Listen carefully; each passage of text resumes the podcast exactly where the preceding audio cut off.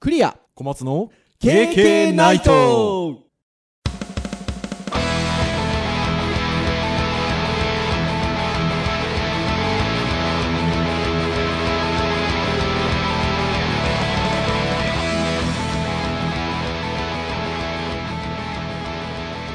はいということで、はい始まりましたよ、はい KK ナイト今日は6回目はい6回目でですござかいねます6回目になりましたねもうだいぶあのこの収録してるのが10月の半ばはいくらいなんですけど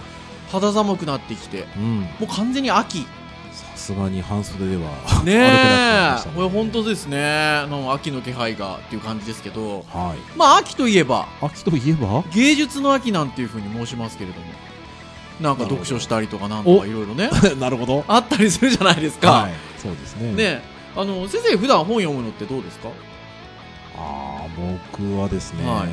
あやっぱちょっとちっちゃい頃が活字そんなに得意じゃなくて、はいはいはいはまあ、漫画はねすごいいはい読んでましたけどあああんまりじゃあ読書って感じじゃないですか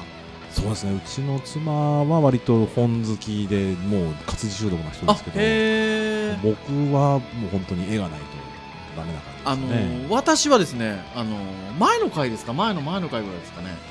あ前の回だ 前回あのー動画のはいガジェットの話でしたけど、あのテレビっ子だっちゅう話をしててあしてましたねはいもうだから本はよ読まないです よまあでも漫画は、あなるほどね漫画はやっぱり読んでましたね、はいだから漫画はすごくあのね小学校中学校ぐらいの時はあのひ100冊だ200冊だとかおー置いてましたと置いてましたよ そうで まあなんでちょっと最初こんな配慮をしたかっていうと、今日何の話をしようかと思ってですね、えっ、と僕たちあのユーストリームで配信してた時から大好き、えー、ニュー IT 系ニュースランキングサイトちょっとつらつらと見とったんですよねなんかちょっと話できることないかなと思って見ておりましたら先ほども言いました今10月中旬なんですけど、えー IT メディアさんのえーランキングのサイトで、えー今日現在この収録している今日現在4位に入ってるニュースがありまして、えー朝木夢見氏風の谷のナウシカこれも学習漫画だ100選うん日本財団が発表ということで、まあ、子どもたちの学習意欲を高めたり社会問題の興味へ興味への入り口になったりする漫画100作品を、えーこれも学習漫画だ世界発見プロジェクトとして日本財団が発表ということでニュースがありましてうんあこれなんかちょっとね学習というちょっとキーワードも入ってますしいいかなということでちょっと取り上げてみたいなと思うんですけどあのこれもともと元ネタが産経新聞さんのあのニュース記事みたいなんですよね。で、えーまあ、一般の漫画を学びの視点から選定する初の試みということで、えっと、今後は国内外の図書イベントで紹介するほか学校図書への普及などを働きかけていくということで。うんただし面白いのが、まあ、選者選んでる方々が、えーこれ明治大学の藤本ゆかり教授ですかね、はい漫画研究をされてる方だったりとか、はいえーあとは漫画家の里中真知子さんとか、はいはいはいまあ、あの慶応大学大学院の中村一也教授おーメディアさん、はい、よくとご存か知がで、すねねあのやってらっしゃるんであの選者としてあの監修なさってたりするんですけど、はいあ監修が、えっと、里中真知子さんと、えー中村一也教授はいはいはいで選者が、まあ、明治大の先生だったりとかっうてん思ううんうんんですけど、まあ面白いのが、えっと、史実を重視し教育現場での補助教材にもなる学習漫画とは一線を画 しうん娯楽性、共感性を重視したと。あそうだからああなるほどまあなるほどほんね、学学校図書への普及など働きかけてはいくんですが、まあ、本当にいわゆるなんか学習漫画ももちろんだとは思うんですけど、あのーそこも組みしつつ娯楽性境界線を重視しようということで。あそれでこの漫画入ってるなるほどねはいはい、 ということなんですよね。はいで、えっと、実際には、えっと、特設サイトがちゃんとこの大財団があの作った特設サイトがありまして、えー学習漫画 .jp そのまま来ましたねそのままです、えー、いくと、えっと見れると、アルファベットねね学習えー漫画学習漫画 .jp アルファベットです、はい、入れると、えー見れますで最初にポンと入ると非常にポップなねこれロゴ可愛いです可愛くてあのいいサイトですよねでちゃんとレスポンシブ対応になってるということでああのウェブちょっと詳しくない方がわからない レスポンシブ対応というのは、えっとえー PC で見てもスマートフォンで見ても、まあ、タブレットで見ても、まあ、最適なレイアウトで見れるというのをレスポンシブ対応のウェブサイトと呼ぶんですが、うん綺麗に組んでます綺麗にできてますねで、えーいろんなジャンルに分かれてるんですよねはい文学とか、まあ、芸術とか、はいはいはい全部読んでるとあれの職業とか、まあ、多様性スポーツとかいろいろ、はい、分かれてまして、えーまあ、それぞれ、えー何冊何冊って100冊分類されてるんですけど全てというボタンが一応ナビゲーションにありますので押すと、えっと、全部見れると100作品見まずしょらうー見っとましょうはいはい見ましょう見ましょうあるんで、まあ、ぜひちょっとこれ聞いていただいてる皆さんも、あのー見ていただけるといいなと思うんですが、まあ、ポッドキャストなんでちょっと絵がないのでっていうのがありますまあが、絵はあればあればちょっとまねたいろいろねそうそうそう難しそうい話になり難ましすい話がよあるんねでっていうのがあるんですけど、えっと、100冊ありまして小松先生正直どうですか、えっとまあ、つらっと見ていただいてどのぐらい読んでますかね僕多分34割読んでるぐらいですねあのー僕はですね先ほど言った通り割とこう中学生高校生あ中小中学校ぐらいの時はすごい漫画読んでたんですけど、まあ、最近はちょっとあんまり読んそそんなにねあの漫画読んでますみたいな感じで読んではないので どうですかね僕2割3割ぐらいかなっていう感じですかね、うんまあ、やっぱ比較的新しい漫画が読んではなくそうでて、すね古いものも結構入ってるので入ってますまあ、ねその辺は読んでたりするんですけどどれ読んでましたそうですねいろいろ読んでましたねまどあの辺がいいんだろうな1冊2冊ではないので僕も何冊か読んでるんですけど僕多分ね何回も読んでるのはね、はいきっとね手塚治虫先生のね、あアドルフにすごい読んでます何冊か入ってますよねあの手塚治虫先生は、うん僕ねあの入ってる中でこの本の思いお思い出としてあるのは、はいこれね初めて発売された時ってはい単行本じゃなくてハードカバーだったんですよおおそうですかで絵も、はいあの表紙のカバーが割とこう劇画っぽい感じのなんかねあーかすれた絵そうでですね僕はねそれ漫画だと思ってなかったんですよなるほどうちの父親がそれを買って家に置いてたのはしばらくあってみてはいでもなんかタイトルもなんかすごいタイトルだしはい漫画と思ってたんですけど開いてみたらもう手塚治虫って書いてあったので,、うでん読んでみたらあの割とあのそのドイツの当時のアドルフ・ヒトラーのはい話とアドルフ・ヒトラーと同じ名前の人の、まああの3人いるのかな、はいアドルフが。でそれらの、まあ、彼らのその数奇な運命をこう見ている感じほうほうほうで、まあ、その戦争というものだったり、えーまあ、アドルフ・ヒトラーのその、まあ、戦争のいろいろ問題だったりとかっていうのをはい割とこう、ヒューマンドラマとしてほう読んでましたね。面白なかるっほたどですね。そうかそうかえっと一応ねえっとアドルフに次ぐはえーっと戦争というカそうですテねゴリーの確認の戦とこ争でですすね私はですねまあでもすげえ読んでたってなるとあれなんだよな実は同じ手塚治虫先生になっちゃうんですけどこの中この100個100冊あるんですけど一番どれ読んだかっていうと火の鳥なんですよおねー火の鳥がいろんな時代を超え飛んでいく中で輪廻転生があってあのーすごく面白いです僕ねね読みたかったんだけどなんかね何編何編っていろいろありますありますってなんかタイミングよく読めずに、はい結局今まで読んでないんですけどあやーっぱお面白いですか、あれはですね、えっと、その輪廻転生があるので、えっ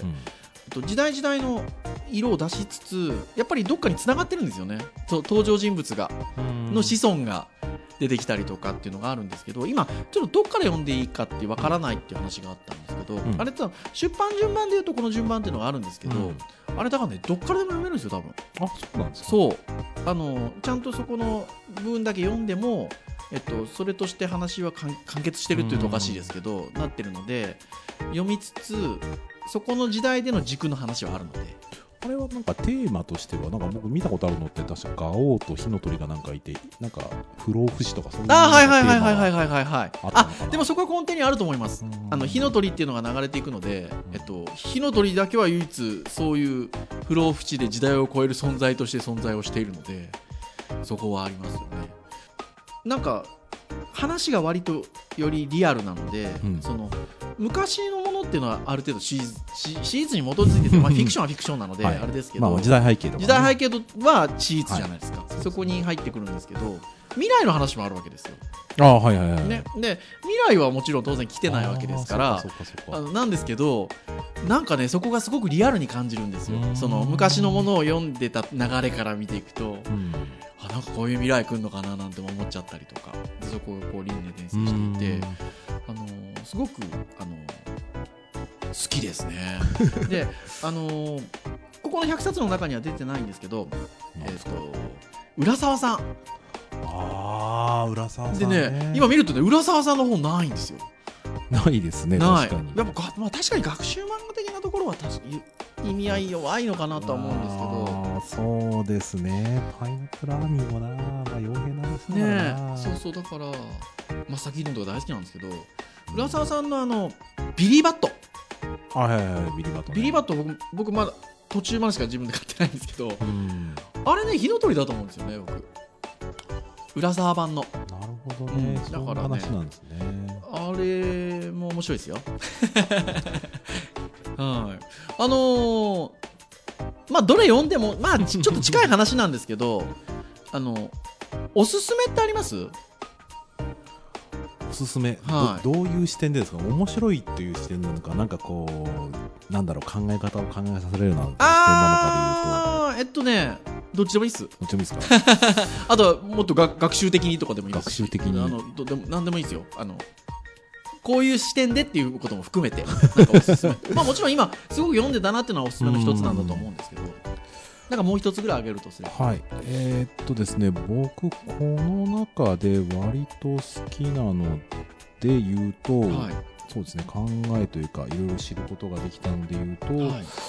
金のさじとかかな割あとーこれ話題になりましたよねあうんのアニメ化とかもされ冷ましたてねますよねこれ読んでないんですよね割とそのいわゆるその農業高校はいで、えーまあ、結局リアルなその普通のその高校とは違うことだったりあとはまあ一般の高校をねそのはい挫折してこっち側に来た子が自分なりの考え方をいろいろとこう広げていくような、話でままああ、あの荒川博さんってあの「鋼の錬金術師」っていうのを書いてて。あーあれも気になやっってぱんねだけど伏線とかがすごい綺麗なあーそう人ですなかのでまあ、作家としても非常に好きなんですけど、うんあのでこの人が書いてるもう一つね「百姓貴族」って漫画があって 僕はねそっちの方が実は好きなんですけどほうほうほうあほうのそっちも本当にこの、まあ、荒川さんがやっぱりそういう百姓百姓というかそういう農業系のはいあのお家だったってこともあってそれがやっぱりリアルでしかもその悲壮感なんかなくてはいすごい楽しい楽しいっていうかなギノサジは割とそのリアルなあの、ね、廃業に追い込まれるとかって話もあるんですけど、まあ、そういうなんか自分のねあの知ってる世界じゃないところだけじゃないところをまあ広げてくれるっていう意味では、まあ、非常に読んで面白いんじゃないかなとほうほう読みやすいですしねほう倉先生はどうですか僕はですねあれどこのジャンルに入ってたっけ 何ですか芸術に入っ何ですかあーえっとねギャラリーフェイクあーギャラリーフェイクね はいはいはい細野藤子さんねはい読んでましたよ僕も要はあれなんですよねギャラリーのか館長といいますかうんうんそうですがね一応まあ主主人公割とアウトローな感じですけどなんで すけどそうそうそうあのいろんなものをこう買い付けてきたりとかってあってまあ贋作フェイクうんなので、えーをみたいな話なんですよね。こうあのちょうどねこのサイトその、えっと、この100選のサイト行くとその推薦者のコメントも見れるようになってるんですけど、うんうん推薦の方がね書いてらっしゃるんですけど一番あたりの情報量がものすごい多い多いということでああなるほどあのその海外に関する説明量が多いいん、すごくね、うん多いんですよでそういった中で、まあ、フェイクうん贋作のものとかも出てくるのでなんかその絵に対してする修復方法とかってありますけど、そういう話もあれば本当美術全体の話もあったり、う歴史的な背景の話もあったりとかですね、うんその辺がすごく面白かったですよ、えっと、うん僕これどのぐらいの年ん年齢だったのかな大学生になってたのかなあ高校生大学生ぐらいの年代だったような気もするんですけど、うんそれぐらいのイメージですかうねん、なんかねその 頃の割とまだ若い頃だったのでいろんな視点で見れるっていうのがすごく面白かったですね。うんだからそういう意味で言うとここには載ってないんですけどさっき言ったマスター・キートンもだから好きだったんですよ。あーなんか歴史的な背景が見えたりとかなんか情報量結構たくさんあったりとかそういうのはなんか僕の心根として好きですね。なんか23年前だからまあ大学生ぐらいですかねかですかね2年の頃ですね,、うんこれはですかねこれはだから面白いですよ多分今読んでも、うん皆さん見ても面白いんじゃないですかねわあなんかいろいろとあったのかなやっぱ僕ブラック・ジャックもやっぱ読んでましたねブラックジャックはねあのあーやっぱ手塚さんなんだなそうブラックジャックはね僕僕も好きですけど奥さん好きなんですね でもさっきあのこのトークをこの収録始める前にあのこのサイト見ながらああだこううだん言ってたんですけど、割とあの小松先生僕が読ん僕よりはあの割とここに載ってるもの を読んでいらして、はいあの小松先生の話を聞いてて僕読みたいなと思ったのがあの女の子のああ春ロックですか春ロック 春ロックこれね面白そうですよね 池女そう割とこうなんでしょうねあの電子工作っていうこうニッチなところで、はこうなんかその自分の発想をそののめり込んでいくっていうところを見ていて非常にちょっとこう面白くて、いねえ名作だって感じではないんですけど、はいなんか自分の見識が広がるというか、まあ、昔僕もこうハード系こうハンダゴトとか持ってたことがあったのうで、んはいはいはいはいはいはいはい大学だってえっとここ工学系というかそうですね工もんね学部なのでし社会人成り立ての頃にねそういう基盤とかこういじったりとかしてたので、まはあ、そういうの懐かしいなと思ったりとか、いうんうんうんうんうん、まあまあ最近ではねまたそういうね IoT とかっていうところねでえ割と基盤とかいじる機会も少し増えそうな気もするので、まあなんかライトにちょっと読んでみると面白いんじゃないかな。ねいやーあの名作から名作からっていうかそ のそのなんていうのかな名の名の通ってる作品からねさまざまあってねそうなんかね知らないことをね知るっていうことはね、うんあのしかもその重く重,、まあ、重いのもあるかもしれないけどこう割と導入しやすいというか、うんたくさんね読んで知るっていうよりかはあもっと知りたいなと思わせるようなものがやっぱ入ってきたりするので、はいまあ、例えば多様性のところにファンタジウムとかなんかだと、はいその学習障害のある子供がその適宜な学んでいくのおこれもね全部はね僕読んでないんですけど、はい割とその時にあそういうそのあのあ難読症か、えーまあ、マジシャンと出会ってっていういわゆるそういう人がいるんだ、そういう人がその世の中にいてその人はどういうふうなコミュニケーションを取ってるのかとかね、はいなかなか普段考えないようなことがやっぱそこにあったりするのでそうですね多様性のところだと声の形とかもすごく話題になりましたけど障害者を差別しちゃいけないっていうテーマですけど、耳の聞こえない子の話ですよねその辺もそうですよねなんでしょうね、この情報情報の入り方というか、ね、本に比べるとこう、まあ、本は本できっと創造性だったりとか、はいいはいはいはいはあのいろんな情報を多角的に捉えるのにはすごいいいとは思うんですけど、はいまあ、漫画は漫画でね、やっぱりなんか青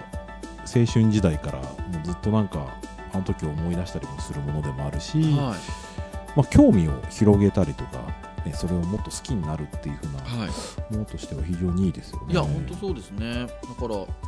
漫画ってあの僕らちっちゃい頃はそんなもん読んでみたいなうん、ありましたけどありましたありました。学ぶこと多いですよね多いですね。うん、と思うんですよね。なんか、あのーあ、あの漫画で読んだと思うことありますもん。 大人になっても。そう。アメリカのコミックとは違う、やっぱり漫画うん、なんですよね。で、あのーまあ、そういう中で、あのーいろんなことを知れるっていうのはすごくいいですし、なんか、漫画自体も日本の歴史の一部だなというか、うん、ね、そう文いうところ文があ化りますね。まあね、うちの子供なんかもね、コミュニケーションをちょっとなかなかうまく取れない子ですけあらど、うんまあいろいろとそういう人のこう感情表現だったりとか、はいそういう心理状態を表すようなものとかも、はい。まあ多少ここで入っていってくれたらいいなと思って、うちは結構漫画普通にオープンにして、僕うん子供の頃なんかはね、やっぱり漫画買いたいって言ってもなかなねか買ってもらえなかったので、ね本当そうですよね。立ち読みするかねもう背もう背拍子がもう線が入りまくるぐらいまでよ漫画雑誌を読んでましたからはーいさっきあのね僕僕まあまあ同同世代ですけど、うんあのまあまあ、ジャンプ世代世代世代というか、はい、ね、さっき聞いてたらなんか持ち回りで買ってたんですってお友達とそうですねあの僕サンデー担当でそうね友達とこう僕は水曜日に渡してあの僕は電車あ来る時に読んだりとかするんで,、はいで読み終わったらもう回してマガジン読ませてもらったりとかジャンプ書いたりとかは読んでましたねいねで割とねこう人からあの推薦されたりするとこの中に入ってる僕もやしもんとかやっぱり人からね紹介されたものってね割とこう興味持って読みやすかったりするのでえ、はい、これ聞いてる人あのぜひ教え,、ね教えてください いやだしあのーねもうそろそろちょっと時間的時間があれなのではいあの終わりにしようかなと思ってるんですけどいやまだまだ本当は実は喋れる作品さ 100, 100個も載ってればうーんねあのあるんですけどいろいろと喋りたいのありますけどねなんか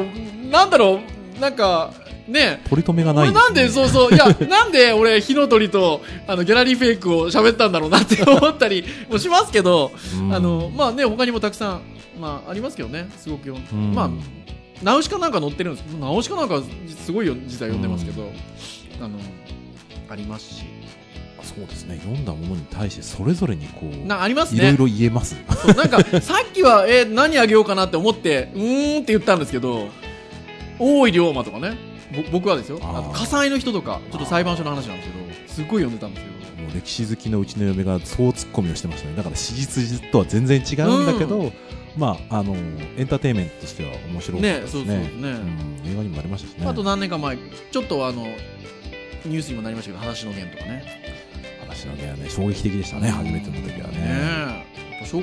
小学校ありましたからね図書で、うんクラス図書でありましたからねまあ語 語ろうと思えばちょっと尽きないですがそうですねちょっとこのぐらいにしとこうかなと思います、はいぜひですのでぜひあのアルファベットで学習漫画えー .jp はいまあ、検索していただくと多分皆さん見ていただけると思うのであの周りの人とこれ見て今みたいに、ああだこうだ言ってみたりとかはい、ちょっとこう気になるものがあったら、まあ、読んでみるとかされてみられるといいんじゃないでしょうかね。はいはーいということで今日は、はいまあ、IT ニュースからの流れではい漫画についてちょっとお話をしてみましたが、はいはいまあ、そろそろエンディングですが、はいえーまあ、毎回申し上げておりますが、はいえー http コロンスラッシュスラッシュポッドキャスト .kk-k.net はいね、えー まああの配信サイトでコメントもいただけますし、はいえー iTunes ストアはいね、はい、あのー iTunes の方ではあのーレビューもいただけますので、はいもし何かございましたら、まあ、感想だったりとか、はいまあ、今後話してもらいたいものがなんかあればコメントいただいたりとかああと Facebook ページもありますのでそ見うていでたすだけねますと、嬉しく思いますねはい、嬉しく思いますし何かまた放送でうんお話できたらなと思っておりますよはいはいということで、えー第6回目はい以上といたしましょうかね、ははいい、担当いたしましたのはクリアと松でしたそれでは皆さんさようならうなら